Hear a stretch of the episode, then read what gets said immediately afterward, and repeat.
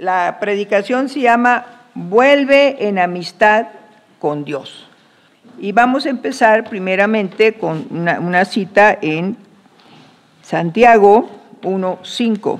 Y si alguno tiene falta de sabiduría, pídala a Dios, el cual da a todos abundantemente y sin reproche, y le será dada. O sea, usted le pide sabiduría a Dios y le será dada abundantemente y sin reproche. Dios le va a dar toda la sabiduría que usted necesite. También tenemos otra cita, aquí mismo, vamos a ver el, Salmo, vamos al Salmo 119, versículo 132. Dice, miran, dice, mírame y ten misericordia de mí, como acostumbras con los que aman tu nombre. Qué hermoso. Cuando uno le dice a Dios, mírame, ayúdame, dame tu misericordia, dice, ¿con quiénes? Mírame y ten misericordia de mí, como acostumbras con los que aman tu nombre. Qué precioso es poder tener esa seguridad, porque la palabra de Dios es fiel y es verdadera.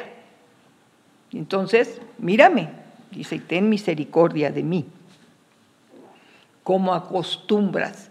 Es una costumbre de Dios ser misericordioso, ser bondadoso, ser ayudador. Y vamos a ver aquí. Vamos a tocar el Salmo, en el Salmo 19, versículo del 7 al 11, pero lo vamos a desglosar. Dice, la ley de Jehová es perfecta que convierte el alma. En la parte A, porque vienen dos partes. Entonces, la primera parte, la ley de Jehová es perfecta que convierte el alma. ¿Qué hace la ley de Dios? Los mandamientos fueron dados para hacernos mejores ciudadanos. Los mandamientos, la palabra, la ley, los decretos, las ordenanzas, como se llame, nos fue dada. Entonces, la ley de Jehová es perfecta, convierte mi alma. ¿De dónde la convierte? De las tinieblas, de la mala forma de vivir, de la mala forma de actuar, a la actuación de Dios. Porque hermanos, nadie podemos decir que éramos buenos. Es que yo no he pecado, yo no he robado, yo no he hecho esto, o sea, y luego lo empieza uno a llenarse de tanta bondad. Pero vive con una vida destrozada, pero usted es muy buena como persona, hombre o mujer. Soy muy buena persona. Yo no he quebrantado ni un mandamiento. ¿De veras? Bueno. Entonces dice que convierte el alma, la, me, me, quita aquellos pensamientos negativos, aquellos pensamientos malos, aquella forma de mentir, aquella forma de hacer las cosas mal, la convierte. Convierte esta alma en lo bueno de Dios porque Dios me empieza a marcar, en esto estás mal y esto es lo que yo quiero que hagas. Convierte mi alma. La ley de Jehová, primero tiene, tiene esa característica, convierte, o sea, la ley de Jehová es perfecta. Y luego dice que convierte el alma. Entonces déjenme explicar, la ley es la enseñanza básica que Dios dio a su pueblo, así enseñanza básica que Dios dio a su pueblo para enseñarnos a cómo vivir bien. Y vivir bien es bajo su señorío, bajo su dirección. El vivir bien es que quiero hacer su voluntad y me va muy bien, bastante bien, cuando entendemos qué es la ley. Vamos a ver ahora, eh, dice para enseñarnos, vamos a ver aquí, Salmo en el, el 119, versículo 165. Mucha paz, algo que no tiene la gente ahorita. Mucha paz tienen los que aman tu ley y no hay para ellos tropiezo. ¿Cuánta gente ama la ley de Dios? Escasos. Pocos, dice que somos los que entramos por el camino estrecho y angosto. Pocos. Entonces, Mucha paz tienen los que aman tu ley y no hay para ellos tropiezo. Todo se les viene abajo. Todo lo que emprenden fracasan. Y siempre se están quejando. Son tan buenas personas. No se explican por qué les va mal. Pues aquí está la palabra. Mucha paz. Yo tengo paz. Tengo 42 años de conocer la paz de Dios. Aún en medio de tribulaciones, de circunstancias difíciles, tengo paz. ¿Y sabe qué? A pesar de todas las cosas y las formas de hacernos tropezar, nunca tropezamos. Porque amamos la ley de Dios. Así que analícese, ya que estamos hablando de la ley. En el versículo 7b dice, el testimonio de Jehová es fiel, que hace sabio al sencillo. El testimonio, ¿qué son los testimonios? Los testimonios son testigos de lo que Dios ha hecho por nosotros y lo que hará como efecto del pacto con su pueblo.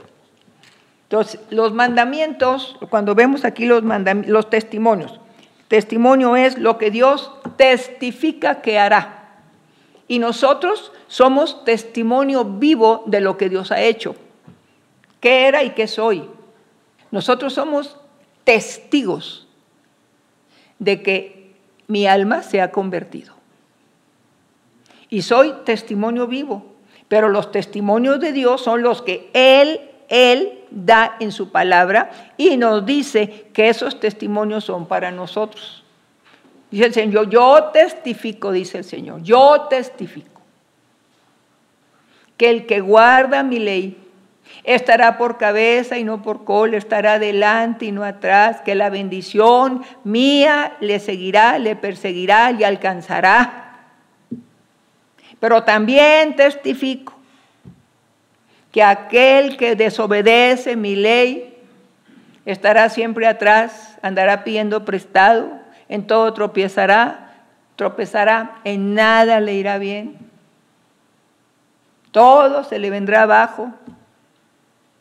Ya Dios testifica. Los testimonios ahí están para vida o para muerte. Por eso, si abrazamos los testimonios de Dios, van a ser para vida, como pacto, el pacto de vida que Dios hace con su pueblo. Pero si veo la Biblia, pero no me interesa el testimonio, no me interesa, no me interesa eh, eh, lo que dice Dios, yo testifico, dice Dios, que te irá bien si guardas mi ley, guardas mi mandamiento, guardas mi testimonio. El testimonio del Señor es fiel hace sabio al sencillo. Cuando vamos leyendo los testimonios, la palabra del Señor, los mandamientos y los ponemos por obra, adquirimos sabiduría. Señor, yo llego aquí, yo nomás traigo el versículo anotado. Lo que le hablo es lo que me va poniendo Dios. Y le digo al Señor, el testimonio del Señor es fiel, que hace sabio al sencillo. Y entonces el ir yo conociendo los testimonios de Dios, lo que Él me va diciendo, el pacto de vida que Dios me va dando una y otra vez, ese, ese testimonio va a ser vida en mí y yo testificaré. Cuando me pregunten por qué eres diferente, porque conozco la ley de mi Dios, el Dios del cielo, a través de Jesucristo que me ha dado salvación. Yo testifico del Dios del cielo. Porque el testimonio de Dios es fiel. Y cada vez que yo guardo su palabra, la sabiduría fluye natural. Leíamos en Santiago, el que tenga falta de sabiduría, pídala y le será dada abundantemente y sin reproche. Y entonces, dice el, el, el Señor, es el mandamiento, es el pacto que Dios va a hacer con nosotros. Veamos el Salmo 119, versículo 111. Por heredad, mire, como herencia, por heredad he tomado tus testimonios para siempre, porque son el gozo de mi corazón. Por heredad he tomado, hermanos, la Biblia como la herencia más maravillosa que yo puedo tener. Ni oro, ni plata, ni piedras preciosas se compara al tesoro más grande, a la herencia más grande que me dejó el Señor, su palabra, sus testimonios. Ellos enriquecen mi vida. Ellos me llenan, me satisface cualquier necesidad. Siempre hay una respuesta maravillosa del Señor. Es mi herencia. Los he tomado como herencia. Herencia que disfruto desde el día que el Señor me llamó. Y me dijo que era pecadora y que mi camino era hacia el infierno si no me arrepentía. Y le pedí perdón, me humillé, le pedí perdón y le dije, perdóname y le di razón. He hecho esto, esto, esto, esto, esto, esto. Le di razón al Señor y le pedí, le supliqué que me sacara de ese infierno. Todavía no llegaba, pero vivía un infierno. Y nos sacó. Y estamos aquí de pie. Cuando le pedí perdón, mi vida fue diferente. Fui libre. Abrió la cárcel y le aprendí a lavar. Pero me dio este manual que es la herencia más grande que he disfrutado hace 42 años, porque abracé sus testimonios como mi heredad que me dio el Señor. Cuando tú lo hagas, pueblito santo, lo vas a entender. Porque yo, yo testifico que la vida con mi Dios ha sido lo mejor de toda mi vida. Dios ha sido lo mejor para mí. Entonces, vamos a ver. Es lo mejor que yo he tenido. Vamos a ver ahora el versículo 8a, el 8a. Los mandamientos de Jehová son rectos que, dice, alegran mi corazón, que alegran el corazón. En la otra decíamos que era el gozo, ¿verdad? Tengo gozo. Yo sí he sido una persona muy gozosa. Y ahora también he sido una persona que alegra en mi corazón. Ya estamos hablando de otra palabra. Ya dijimos ley, ya dijimos testimonio. Ahora estamos en mandamiento. Fíjese, cada uno es diferente. Los mandamientos de Jehová son rectos que alegran el corazón. Yo vivo muy alegre, muy contenta, a pesar de vicisitudes difíciles que he tenido, como dos personas mías, están con Dios, Sigue, ¿sabe qué? Sigo contenta, tengo gozo, tengo alegría. Porque esta palabra ha convertido mi alma del dolor, de la pena, de la frustración, de lo que fuera, a la confianza. Ha convertido mi alma en gozo, en alegría. El no reclamar, yo nunca he reclamado nada, no tengo que reclamarle nada a Dios. Es perfecto, soberano. Y a mí me llena de alegría los mandamientos del Señor. El mandamiento se me dio para ser mejor persona y yo le dije la semana pasada y se lo voy a volver a decir. La palabra de Dios no son sentimientos, son mandamientos. Y mucho, mucha gente dice que no siento. Cuando lo sienta, Ay, yo no siento que eso sea así. Ay, no, yo no, yo siento que aquello no va. No, yo, yo ahorita siento en mi corazón que eso no es para mí. Ay, siento en mi corazón que no es el tiempo. Qué tristeza. Que su vida se mueva más por sentires que por mandamientos. Yo doy testimonio, testifico que la palabra del Señor es fiel y verdadera. Soy testigo fiel.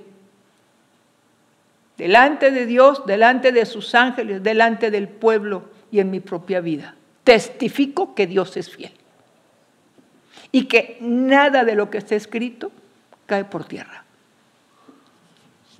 Así que, vamos a ver, alegran mi corazón. Entonces, los mandamientos, los mandamientos son las órdenes dadas por Dios a su pueblo para que vivamos según el diseño divino. Dios me creó. Fíjese, Dios puso en nuestro corazón sus leyes. Noé, ¿cómo se acercaba a Dios? ¿Cuál? ¿Cuál pastor? Abraham. Isaac. Jacob. José, hablo de hombres muy connotados. Moisés, hasta con Moisés fue dada la ley. ¿Y por qué tenían relación con Dios? Porque había adentro, adentro, muy dentro de uno, que había alguien grande arriba. Y tal vez sin tener el conocimiento pleno de Dios, se hincaban y tal vez decían,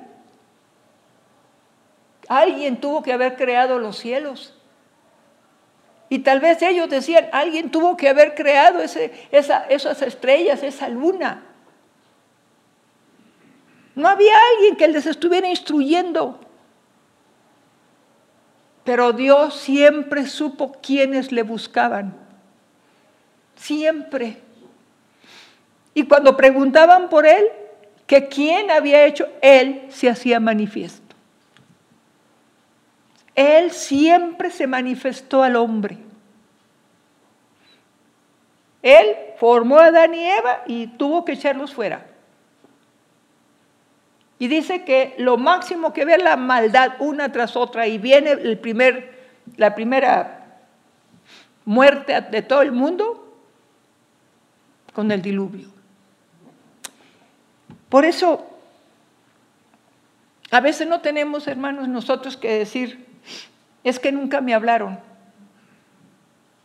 En nuestra naturaleza, porque somos creación de Dios, está su ley. Entonces dice, ¿verdad? Que Él nos dio su mandamiento para que siguiéramos el diseño divino. Ahora vamos a ver de ahí mismo Salmo 119, versículo 98 me has hecho más sabio que mis enemigos. Qué lindo, ¿verdad? El mandamiento me ha hecho más sabio que mis enemigos. Ya aquí dice, me has hecho más sabio que mis enemigos con tus mandamientos porque siempre están conmigo. A veces me quieren tomar el pelo, ¿verdad? A usted o a mí o a cualquiera. Pero Dios, con sus mandamientos, me ha hecho más sabia. Es hermoso, hermanos, cuando uno abraza todo lo que le estoy leyendo, parte por parte del Salmo 19, del 7 al 10. Lo estoy desglosando. Y entonces dice que me han hecho más sabio que, que, mis enemigos los mandamientos de Dios, porque siempre están conmigo. Yo los tengo aquí en mi corazón. El Salmo 119, versículo 45 dice, y andaré en libertad porque busqué tus mandamientos. Y ahora vamos aquí con el versículo el 8b, la segunda parte. El precepto de Jehová es puro que alumbra los ojos. Dice, entonces, la, definición de precepto es una, es una orden o mandato de Dios. Es eh, para que su pueblo digo, es un mandato, sí, una, una ordenanza, un mandato de Dios para su pueblo, que al, que al no obedecer ese precepto, pues va a pagar la consecuencia. Nos alumbra los ojos. El precepto de Dios nos alumbra los ojos. Pongamos, dice segunda de Corintios 6, 14. Dice, no os unáis en yugo desigual con los incrédulos, porque ¿Qué compañerismo tiene la justicia con la injusticia? ¿Y qué comunión la luz con las tinieblas? Este es un precepto de Dios, es un mandamiento, pero fíjese, este precepto que nos da Dios es una orden, es una ordenanza, y que cuando la quebrantamos nos va mal. Ahora vamos a ver lo que nos dejó la ley, digo, el Antiguo Testamento, vamos a ver el precepto que nos dejó el Señor. En Deuteronomio 7, versículo 3 y 4. Acá nos dice que no nos unamos en yugo desigual, y acá está hablando de las naciones que iban, que iban a, conquistar, Israel iba a conquistar naciones. Entonces le dijo que todo lo que estaba ahí malo lo quemaran, lo tiraran y todo, pero les dio una ordenanza a ellos, a, este pueblo de Israel, y le dijo, y no emparentarás, o sea, con esas naciones, no emparentarás con ellas. En otra dice no, que no, no habrá bodas con ellas dice, no darás tu hija a su hijo, ni, ni, eh, dice, ni tomarás a su hija de las naciones paganas para tu hijo. Dice, porque desviará, dice, desviará a tu hijo de en pos de mí y servirán a dioses ajenos. Y el furor de Jehová se encenderá sobre vosotros y los destruirá pronto. Cuando hablamos ya de un precepto, es una ley, fíjese que es diferente todo, es una ley, esta es una ordenanza. Y cuando esa ordenanza la quebrantamos, vamos a tener problemas. Bueno, y entonces cuando dice ahí, ¿verdad? Desviará a tu hijo, fíjese, de en pos de mí y servirá a quién? A dioses ajenos. No nomás se va a ir, le va a servir. Pues su decisión nada más. Y luego dicen, estoy en la voluntad permisiva. ¿Cuál voluntad permisiva? Dios dio sus leyes, es sí o es no, y punto. No hay más. Y luego, ya leímos ahí, vamos a ver, en Primero de Reyes, eh, capítulo 2, versículo 3, Primero de Reyes 2, primer libro de Reyes 2, versículo 3. Dice, guarda los preceptos de Jehová tu Dios, andando en sus caminos y observando sus estatutos y mandamientos, sus decretos y sus testimonios, de la manera que está escrito en la ley de Moisés, para que prosperes, tengas paz, prosperes. De principio de año a final de año, prosperes, tus negocios van bien, tu salud va bien, todo va bien, prosperes, no desgracies, prosperes. Y en todo el año para ti no hay sequía, para ti no hay escasez, para ti no hay carestía, porque Dios suplirá toda necesidad, toda dádiva y todo don perfecto desciende de lo alto del Dios del cielo y será suplida toda necesidad. Prosperes cuando guardes todo, mandamientos y todo, y prosperes en todos, dice, prosperes en todo lo que hagas y en todo aquello que emprendas. ¿Emprendes una empresa? Órale, va para arriba. Emprendes un negocio, va para arriba. Y luego dice, vamos a ver acá, el temor de Jehová es limpio que permanece para siempre. Vamos a ver, ¿qué es el temor?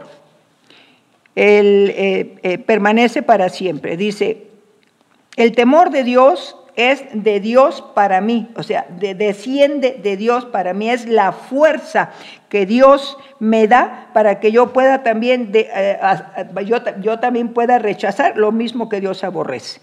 Es la fuerza que Dios me da para aborrecer lo mismo que Dios aborrece. Y déjeme leer otro, el Salmo 119, versículo 161. Príncipe me han, príncipes me han perseguido sin causa, pero mi corazón tuvo temor de tus palabras. Hoy te voy a explicar todo. Tuvo temor de tus palabras. Entonces Dios me dice, en, me, me dice aquí en el temor de Dios, bendice y no maldigas no te vengarás. Eh, ahí en Levítico 19, 19 18, él, él me da el mandamiento. El temor del Señor me va a enseñar algo. Ahorita se lo voy a explicar. Bendice y no maldigas. No te vengarás. Entonces dice en el versículo 18 de Levítico 19. el Levítico 19, versículo 18. Me dice, no te vengarás ni guardarás rencor a los hijos de tu pueblo, sino amarás a tu prójimo como a ti mismo, dice yo, Jehová. Es el mandamiento del Señor. Y entonces, nosotros hermanos, ¿qué vamos a hacer? Dice, el temor del Señor desciende, me guarda para que yo aborrezca lo mismo que Dios aborrece. Y también el temor de Dios me dice que yo no tome venganza. Por eso leemos el Salmo, que dice eh, ahí en Levítico, ¿verdad? Yo tengo temor de Dios, temor de su palabra. Entonces Dios no me dice que yo me vengue. Él hará juicios, Él me hará justicia. Yo tengo que caminar conforme el corazón de Dios. Entonces yo no me voy a vengar, no voy a hacer nada de lo que Dios me dice que, que, que, no debo de hacer, porque el temor de Dios me hace aborrecer lo mismo que Dios aborrece. Entonces yo puedo retirar la mentira, el adulterio, la borrachera, todo porque tengo el temor de Dios. Y si yo tengo que, ejecutar, o sea, una venganza o algo, me dice Dios, no te vengues tú. No le hagas mal a tu prójimo. Déjame que yo, como tu Dios, haga lo que tengo que hacer. Y me enseña Dios a abstenerme de hacerle mal a mi prójimo. Y luego ya tenemos el último, el, versículo 9b, que dice, los, los juicios de Jehová son verdad, son todos justos. Los juicios nos enseñan a pensar y a actuar como Dios desea. Entonces dice, nos, permiten, los juicios de Dios nos permiten discernir y valorar la salud mental, en este caso la cordura. Voy a leer el, el Salmo 75, sí, 119, 75. Conozco, oh Jehová, que tus juicios son justos y que conforme a tu fidelidad nos afligiste. ¿Qué pasó, hermanos? los juicios de Dios a mí me van a traer disciplina. Cuando viene Dios a un matrimonio, va a poner en juicio, porque están desquiciados, están sin juicio las vidas de las personas. No habla de la ira de Dios como juicio, no. Es otro tipo de juicio que me va a enseñar a discernir cómo están las vidas de todas las personas. Cómo está el esposo, cómo está la esposa, cómo están los hijos, cómo está el jefe, cómo está el trabajo, cómo están las cosas alrededor, cómo está todo. Y entonces dice, hay gente que uno dice, no, es que esta está desquiciada. No, esta está sin juicio. ¿No decimos así? No, esta ya perdió el juicio. Este es el juicio que viene de Dios para a nosotros ponernos en el lugar que debemos estar. Viene Dios y dice, y nos aflige. Sí, la disciplina aflige, claro. Pero cuando Dios dice, varón, ame a su mujer, dice que el, varón que, que, no ama a su mujer, o sea, que desprecia a su mujer, no se ama a sí mismo. Mujer, respete a su marido. Si la mujer aprende Va a aprenderle, ¿sabe del marido? El marido no es tonto. Dios le dio un compañero y es lógico, la mujer es almática de todo, todo es el alma, de todo llora, de todo lloriquea, de todo gime, de todo reclama. La mujer es rencillosa, peleonera, pleitista, reclamadora. Somos muy feas, pero podemos llegar a ser mujeres virtuosas después de tener el juicio de Dios en mi vida. Y el hombre podrá ser un excelente hombre, un excelente padre, cuando el juicio de Dios venga, y eso, todo eso nos va a causar aflicción, sí, porque no me gusta la corrección. Y terminamos. Vamos a ver en el versículo 10, ya el versículo 10 del 7.10, dice, dice, eh, deseables, ¿cómo son todo lo que acabamos de leer? Juicio, ley, decreto. Deseables son más que el oro y más que mucho oro afinado Dice, y dulces más que miel, más que la que destila del panal. En el versículo 11 dice, tu siervo es, además, hablando del Salmo, del, digo, eh, hablando del sí, versículo, de lo que estamos leyendo el Salmo 19. Entonces, el versículo 11, los, eh, dice, tu siervo es además amonestado, es amonestado con ellos, en guardarlos hay grande galardón. Por eso, dice el salmista, por eso he amado tus mandamientos más que el oro y más que oro muy puro. Y luego, pues ya la cita que yo le di al principio es en Job 22, Versículo 21 y 22. Vuelve ahora en amistad con Dios, o sea, con Él, y tendrás paz y por ello te vendrá bien. Toma ahora la ley de su boca y pon sus palabras en tu corazón. Esto, hermanos, es lo que yo quería hablar, los juicios de Dios al final, donde el Señor pone en orden todo y en ese tiempo de, orden hay aflicción. Los juicios de Dios son disciplina para ponernos en el lugar que nos corresponde y poder tratar las cosas en su debido orden. Y luego dice que los juicios de Dios son más deseables que el oro, más deseables que cualquier cosa, lo más maravilloso es tener. Y dice el salmista, además soy amonestado con los juicios. Cada palabra, cada ley, mandamiento, decreto, lo que estuvimos leyendo, cada uno es diferente. Por eso uno se llama ley, otro se llama mandamiento, otro se llama decreto, otro se llama juicio. Todos, todos tienen una implicación diferente, pero al final de todo es la corrección de Dios para que todos pensemos como Dios piensa y todos caminemos en la forma que Jesús nos vino a dar ejemplo aquí en la tierra. En medio de una generación perversa, Jesucristo nos vino a enseñar que podíamos ser gente diferente, gente decente, gente de honor, gente con calidad, llamados hijos de Dios. Aleluya. Que tengan una excelente semana, que el terror de Jehová caiga sobre tus enemigos, sobre aquellos que quieran venir a extorsionar, a robar, a asaltar o a hacerte cualquier mal. A este pueblo fiel se ha guardado de todo mal y que el terror del Señor caiga sobre sus enemigos y ellos huyan sin que nadie los persiga. Se han confundido los planes de los ladrones, de los que asaltan, de los que hacen mal, sean confundidos y caigan ellos en su misma trampa. Así, en el nombre de Jesús, así sea.